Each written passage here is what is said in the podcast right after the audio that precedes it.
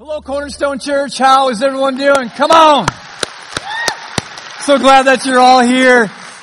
Man, this is the rowdy crowd. I'm telling you right now, if you are not used to church being a little rowdy, you might want to just head out right now because there's some crazy people in this audience right now. We're going to have some fun. My name is Scott. As much as you might have had a double take, I'm not Lynn Winters. I don't have the six-pack abs or the good looks that Pastor Lynn has. But he's going to be here next week. He's on his way back from Israel, and he'll be here next week and teaching all the rest of this series for the next 3 weeks. It's called Sunday School. Everybody say Sunday School. So some of you might be familiar with that term. Others of you may not. It's been around a long time. And in this series, what we're going to do is we're going to teach on some essential truths that Jesus taught that I believe are some of the most transformative truths in Scripture. And if you hear anything during this series that you're like, okay, well, I've heard that before, I want to encourage you to open up your heart, open up your mind, because God might want to show you something new through some old truth. Because it is just as relevant today as it has ever been. And if this is something maybe new for you, this is fantastic because maybe you're a relatively new follower of Jesus. You're going to hear some stuff in this series that's going to help you understand just what you got yourself into, okay? And maybe you're not a follower of Christ, but you're curious, what's this all about? Well, in this series, we're going to unpack some things that will give you some insight into what is following Jesus all about. So, man, Sunday school. Say it again. Come on, Sunday school. So anything that has the word school in it has to have a pop quiz. Okay?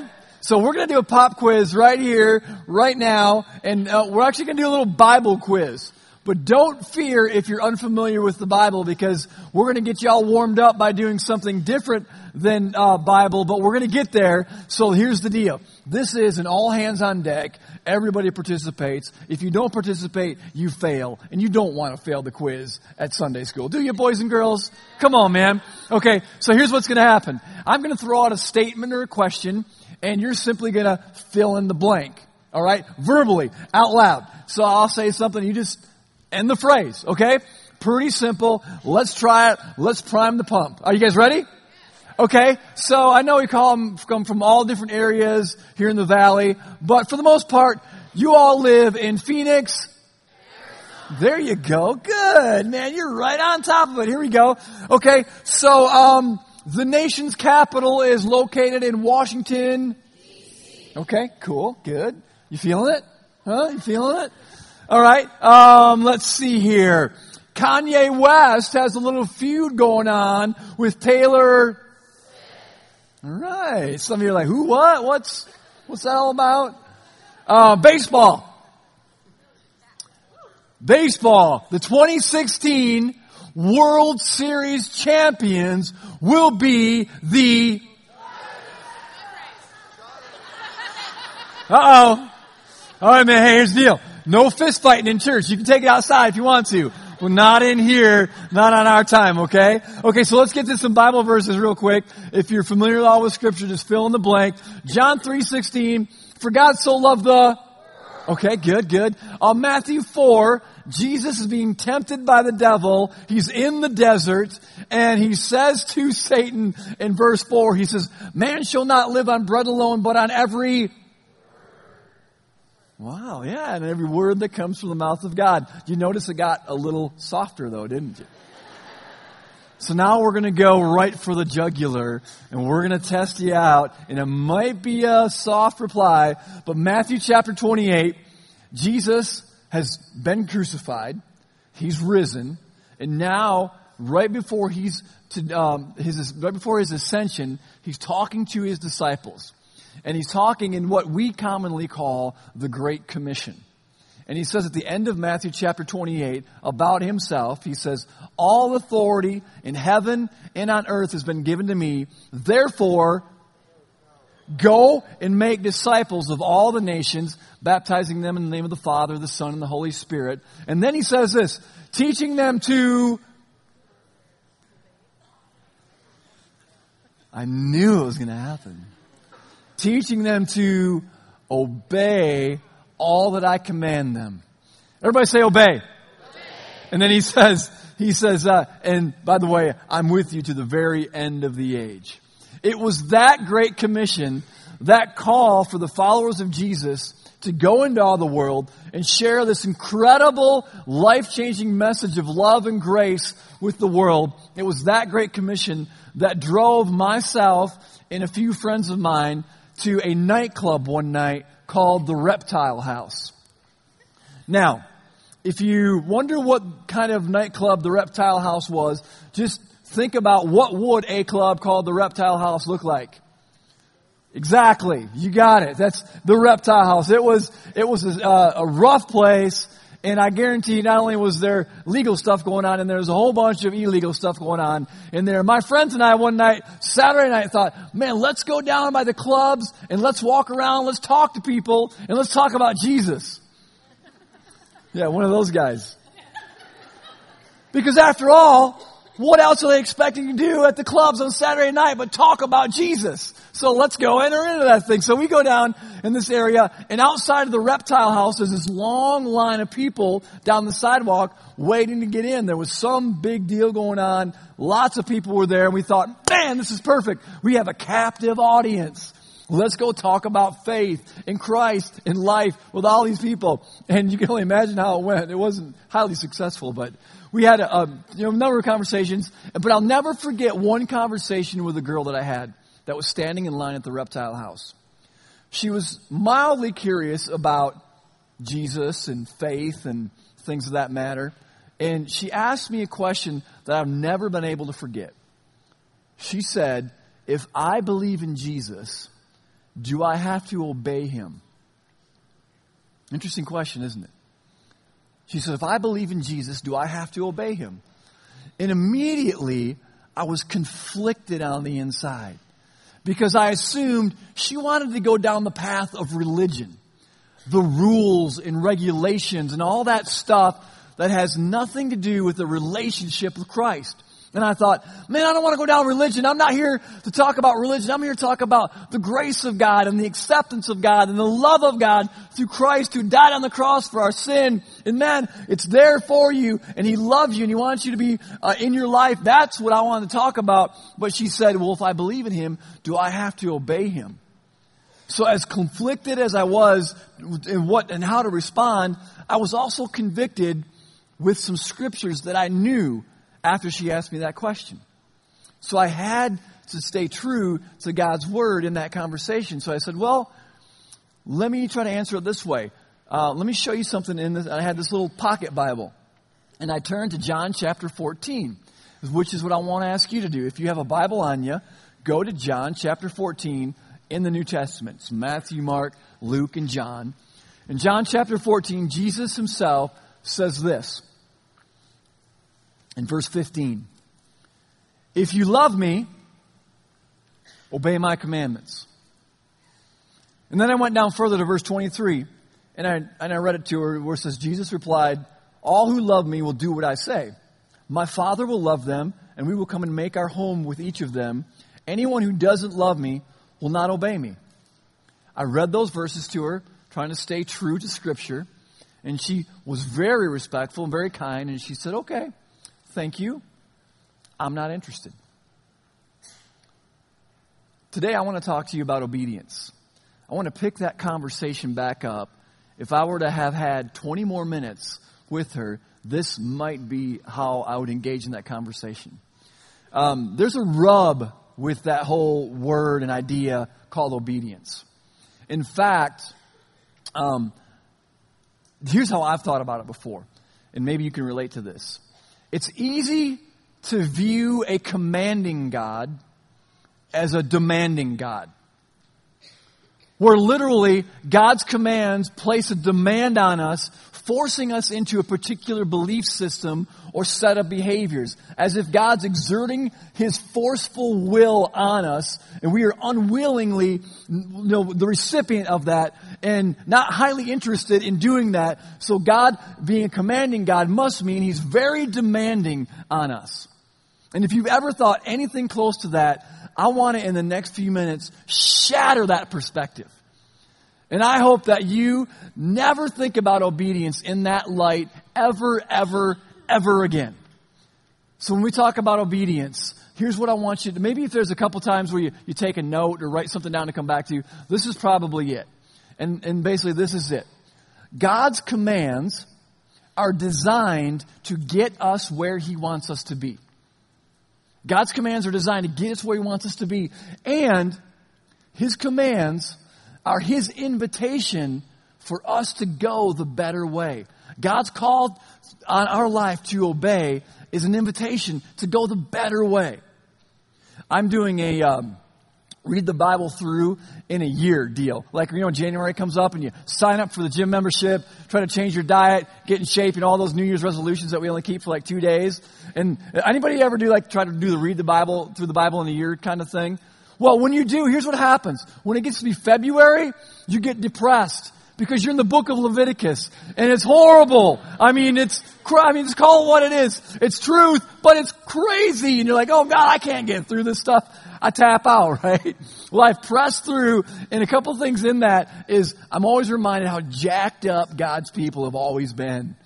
I take hope in that. I'm encouraged because I'm like, I am not alone, man. We're all jacked up, and we're probably always going to be jacked up. But the other thing I see in that is that God tries to bring his people somewhere. The way that he always does that is by them being obedient to what he's saying. Pretty simple. Even if you go into, say, like the book of Exodus, where God delivers people from Egypt. And he delivers them from bondage and slavery and all that stuff. You know, Moses, the guy leading them.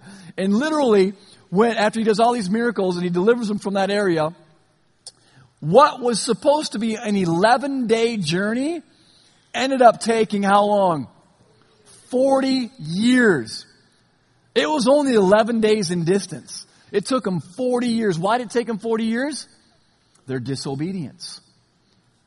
God's commands are designed to get us where he wants us to be. His call on our life to be obedient is his invitation to the better way. Now we can think, okay, that's old times, Old Testament, all that kind of stuff. But what about now? What about followers of Jesus? What do we do? What's that look like in our life? Well, here's maybe the second thing you might want to take note, is that the path of following Jesus is paved with obedience. The path of following Jesus is paved with obedience. Now, please hear me. This is not anything about forgiveness, the love of God, God's acceptance of us. That's all been taken care of through Christ on the cross. But if we're going to follow him, the path of following him is laid with obedience. Go to Matthew chapter 7. We're going to camp out here for just a couple minutes. Matthew chapter 7 wraps up what's been called the Sermon on the Mount. And it's a really famous talk that Jesus gave, and he concludes it by a little story. So if you go to Matthew chapter 7 and verse 24, here's what Jesus says. Are you guys still with me? Okay, good. He says, anyone who listens to my teaching and follows it is wise, like a person who builds a house on solid rock. Though the rains come in torrents and the floodwaters rise and the winds beat against that house, it won't collapse because it's built on bedrock. Verse 26. But anyone who hears my teaching and doesn't obey it is foolish, like a person who builds a house on sand. When the rains and floods come and the winds beat against that house, it will collapse with a mighty crash. Now, I have to confess right here. There are times when I read the Bible and I think, oh my goodness, I wish it said something different. In fact, if I were to have said it, I would have said it this way. And so I want to throw out to you how I would have said it, or how I wish Jesus would have said this. I wish he would have started this all out in verse 26. Kind of got the negative out of the way right up front and basically said, hey, anyone who listens to my teaching but doesn't obey it is foolish. Your life is going to get hit with storms and things are going to come down on your life. And if you don't obey my teaching, at the end of the day, you're going to crash. You're going to fall. It's not going to be good. And then I wish you would have went on and said this. But for everyone who hears my teaching and obeys what I say, the storms are going to blow south around your life and they're never going to touch you. That's what I wish he would have said. I wish he would have said, because you obey me, your life is going to be storm-free. Because you obey me, you're not going to go through the normal pains of this life. It's all going to blow around you. The challenge with that is I think that's what many of us believe. We believe that if we obey Christ, the way that it works itself out is the storms blow around our life, and we're supposed to have a resistant, free path in life. And believing that causes a whole lot of confusion and frustration. What's similar about these two guys that Jesus is metaphorically teaching about, but it's literal, is that they both heard his teaching. They both heard it. They both had storms go through their life. The only difference was one was obedient to his teaching and the other wasn't. It's not a matter of the intensity of the storms. It's about how strong is our foundation. How strong is our foundation? Because storms will hit.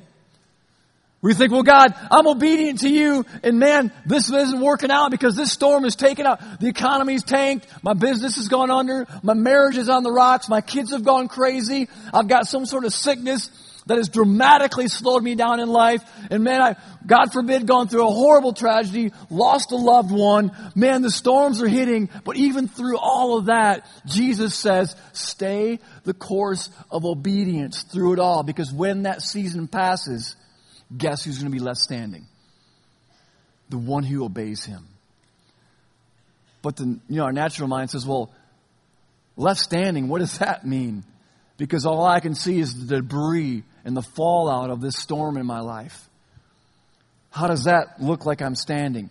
I can't put that in a box with a little bow on it and say, here's how it exactly looks. But I can guarantee this, that if we stay the path of obedience to Christ, when the storm passes, what's left standing, even if there's debris all around, is our faith in God is intact. Our relationship with Him is probably closer and more intimate because we have a better understanding and perspective on the frailty of this short life. And our hearts are turned more to the things of eternity because of what the storms have done in our life. Jesus basically is saying it's not the intensity of the storm. It's about how strong is our foundation. So how do we build this foundation that can stand through these crazy storms?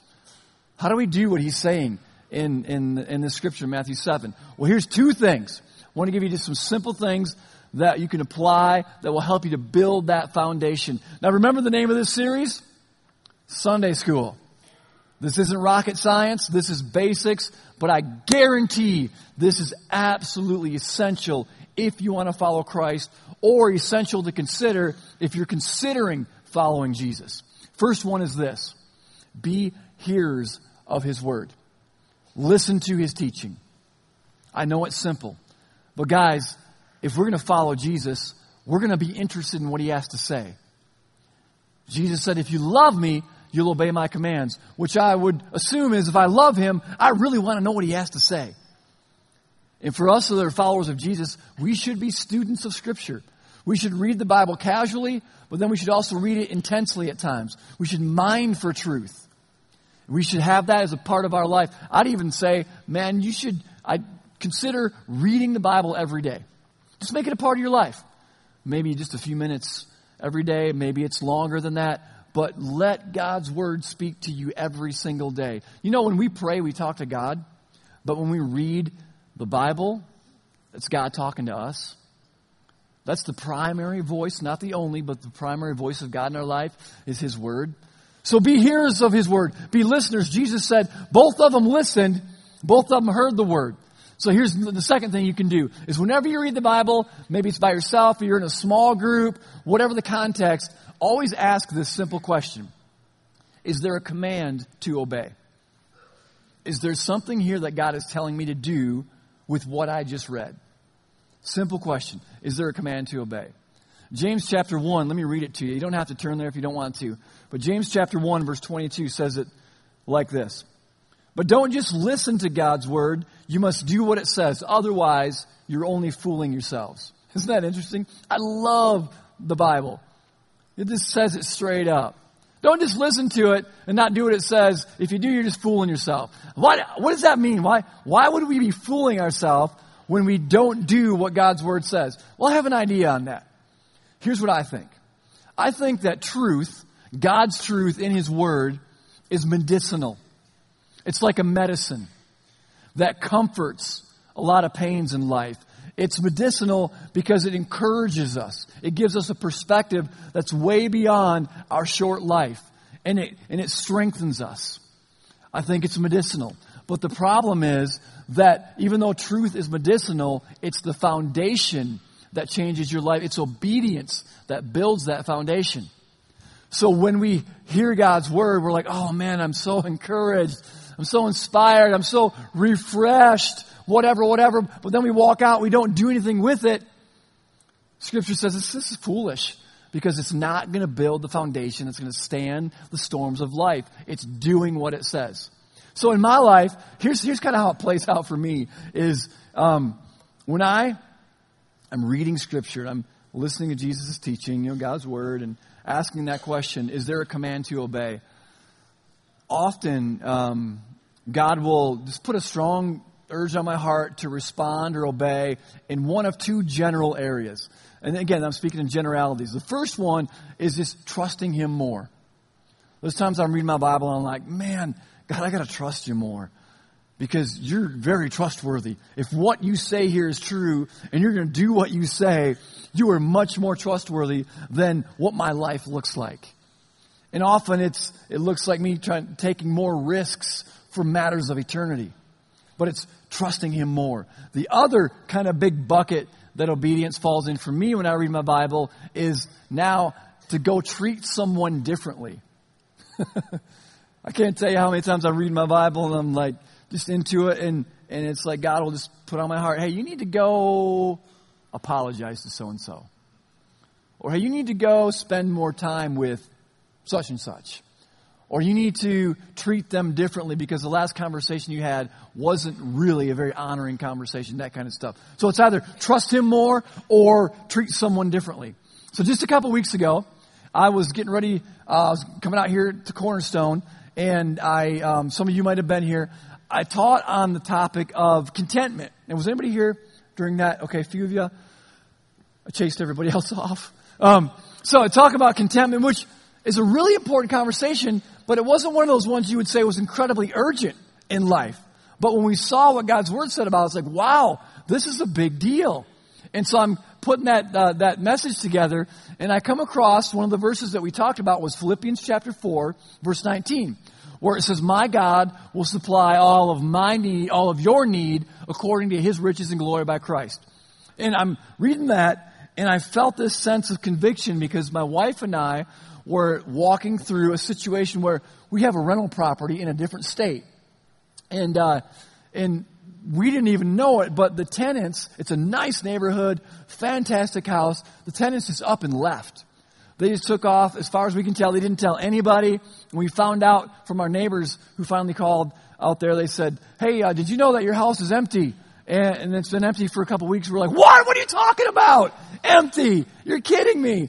And so then we realized, well, not only are we now going to have to float an extra house payment for a while, there's some repairs to make because they just need some repairs now.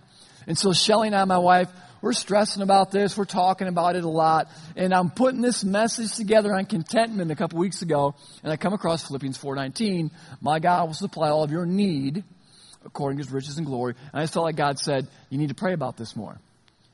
And I'm like, okay, Lord, I'm going to pray. God, You know we need tenants. I mean, Lord, I don't just want tenants, God. You know we need tenants.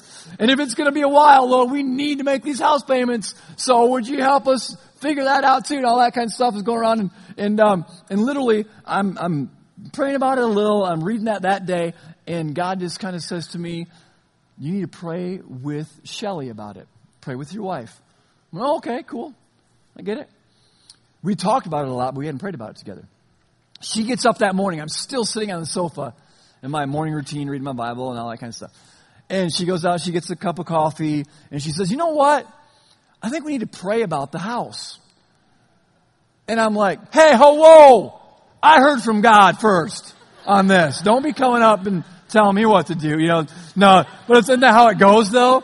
Guys, God will say, hey, bro, you need to do this. But then you're like dragging your feet, and your wife comes, hey, we need to do this. Oh, yeah, honey, I know. So she said, we need to pray about this. And so I get up off the the sofa right then. I start walking towards her, and I kid you not, I really felt like God said to me in the inside, he says, you need to go up to her and hold her hands and pray. Now, holding the hands of your spouse is not a big deal. I am not one of those, like church people do weird stuff. Like, you know, some folks will do that. Let's get in a circle, and let's hold hands, and let's pray, right? Why do you do that? What is it all about? I don't want to hold other men's hands. Right? And y'all got sweaty palms anyway. So if you're a circle up, let's pray about it kind of person, more power to you, but just do this. Just make it quick and get it over with, all right? None of those long drawn out where you're like, oh, Lord, man, I'm dying here, right? So anyway, God really says in my heart, don't just pray with her, go hold hands and pray. And I'm thinking about this circling up praying thing going, okay, this has got to be God because this isn't me, that whole hold hands and pray thing. So I didn't do it. I said, yeah, let's pray. And she's in the kitchen, there's a counter between us, and I'm on the other side, and I'm like, Lord, we pray, and I had to stop. The conviction was so strong. Stop praying, go hold hands. So we held hands and we prayed. And we just said, God, you know, we need this, this house to get tenants in it. This is not a good time for this to happen. And it's in the middle of winter and in a cold place, and that makes it even more difficult. We prayed. We said amen. The phone didn't ring. The house wasn't leased that day, okay? But you know what did happen? Is what was becoming a place of friction, we were now unified on. Our hearts were together. Our confidence grew, realizing, you know what? God's going to help meet this need in our life. I know it's a small first world need, but man, God's got our back on this. We were drawn together about it, and we walked out in unity and encouraged, going, okay, we're going to push through this little issue in our life. When I read Scripture, I say, God, what's that command to obey? He said, well, you trust me more and you treat someone differently. It's usually how it plays out for me. So, let me just be honest with you guys for a minute, okay, and wrap it up. So this last week has been a pretty difficult week. Been sick as, it's been crazy. In fact, my daughter is here somewhere. She goes to GCU and she's here today. She stayed with me at the hotel last night. And she took me to the urgent care. And the great folks there had a 2-hour wait. I was like, it was 10 o'clock. I'm like, I can't do this. It's too late. So we're just doing some over-the-counter stuff. Which, by the way, if I say anything stupid today, it's because I'm on drugs. Okay? Believe me, I could hit 70 home runs a season right now. I'm amped up. Anyway. So I was really sick all last week, and I went to the doctor on Tuesday. And I'm like, give me some antibiotics, kill whatever it is in me. And the doctor did their thing and said, you don't need antibiotics, you have a virus. And I'm thinking, great, I hate viruses because you can't kill the sucker, right? So you just gotta ride it out. So I'm riding out this virus. And on Wednesday night, I'm kind of thinking through this conversation with you guys. And I'm sitting on the sofa and I'm kind of in my jogging pants and t-shirt on. I'm just chilling, thinking about, okay, man, obedience. I feel horrible right now, and I'm going to talk about obedience. I'm not inspired about anything right now. Lord, I need you to be a part of this. What is it in this message you want to do? Because one of the things that I try to do whenever I put a talk together from the Bible is I literally say, God, I want my message about God to be someone's moment with God. I'm like, God, I just don't want to talk. Would you make a moment for somebody? Would you speak to him in a personal way? And I was like, where are you going to go with this? So I mustered up my strength, and I threw on my hoodie, and I went out for a walk around the neighborhood. And I walked around the neighborhood for 45 minutes, 9 o'clock at night, and I could breathe, and then my lungs opened up, and it was just nice to get out. And I'm praying the whole time, God, what do you want to do in this? I've taught towards obedience, but I've never taught on obedience. This isn't a very exciting conversation. Where are we going to go with this? And I kid you not, guys. I really believe that God strongly impressed upon me this for you. When I said, God, what do you want to do in this? And I believe he said to me very clearly, he said, just know that there's many folks at Cornerstone who are afraid to obey me. Just tell them, don't be afraid to obey. Don't be afraid. Don't be afraid to obey him. In fact, I'd say it this way. In your fear, press through and do it anyway. Now, I don't want to try to come up with a list of items where God might be speaking to you right now, telling you what it is you're supposed to obey. But maybe for some of you, it's very clear that he wants you to go ask forgiveness for someone. Maybe for some of you, it's to finally let someone go to release bitterness and unforgiveness. Maybe you're you're married and it's going south. It's going south hard and fast. And God's saying, you can't, if you were able to fix this by yourselves, you would have done it by now. You need someone else to help you. You need to go get some counseling, some biblical counseling. Maybe he's been speaking that to you. Maybe there's something in your life that you've kept secret. It's unhealthy. And maybe God's been telling you, you've got to expose this, because what's kept secret grows. But what's exposed and brought to the light, God can now work on and free you from. So maybe he's telling you to go find someone that you can trust, someone that loves you and cares about you, and tell them the truth. Tell them what the secret is. I don't know what it is exactly. I don't have some tearjerker, inspiring story to finish this conversation with, other than I feel like I need to be obedient and say, God said, don't be afraid to obey him, because he's faithful. He's trustworthy. It's only when you step out in obedience are you going to find out what he wants to do. I don't want to sound cliche or churchy, but on the other side of your obedience is the blessing of God. It's the provision of God. It's more of the presence of God in your life. The path of following Jesus, it's paved with obedience. It's not about trying to earn anything from him. It's about living out where he's leading us to, because his commands are designed to get us to where he wants us to be. So I want to ask you to stand up for just a moment. I'm going to dismiss you in like 60 seconds, so just hold tight. Here's what I'm going to do. I'm going to pray for you. And y'all gonna stay at your seat. You're not gonna go anywhere. You're not gonna do anything creepy or weird like that, whatever that might be. But I just want to ask you this question. This isn't for me. This is for you. If you could honestly say, and if no one raises their hand, that's cool. It's all good.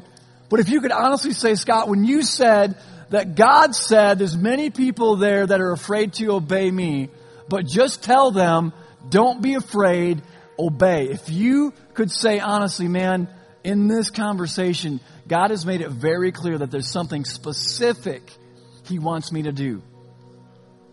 And I'm not even going to be politically correct and say he's asking you to do something. I'm going to say, he's telling you to do something. And you'd say, man, that's me. He's telling me to do something. Just raise your hand if that's you. Okay, put your hands back down because you didn't understand the question. Too many hands went up. No, honestly, you say, God, Scott, God has specifically told me I need to obey him in this specific thing. Put your hand back up if that's you. Okay. Look around. No, it's all right. Hold up. You're not alone. The path of following Christ is paved with obedience. Let me pray for you, okay? Let's do this. Father God, we're humbled in this moment. We're humbled that you would care so much about us, that you're involved in the intimate details of our life, so much so that you are commanding us, God. But it's out of love, because you want to bring us where you want us to be. You're telling us to obey you. Jesus, you said to go into all the world, teaching them to obey everything you've commanded. Lord, we want to be those wise people whose foundations can stand the storms of life. God, we want storm-proof lives.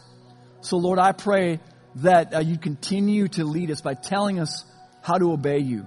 And, Lord, for all of us here who know that there's a specific thing to obey, Lord, I pray that you give us grace and strength to push through any fear and to trust you, regardless of what the outcome is, regardless of what the circumstance is or how someone responds, but to just trust you and do it because you said so, Lord.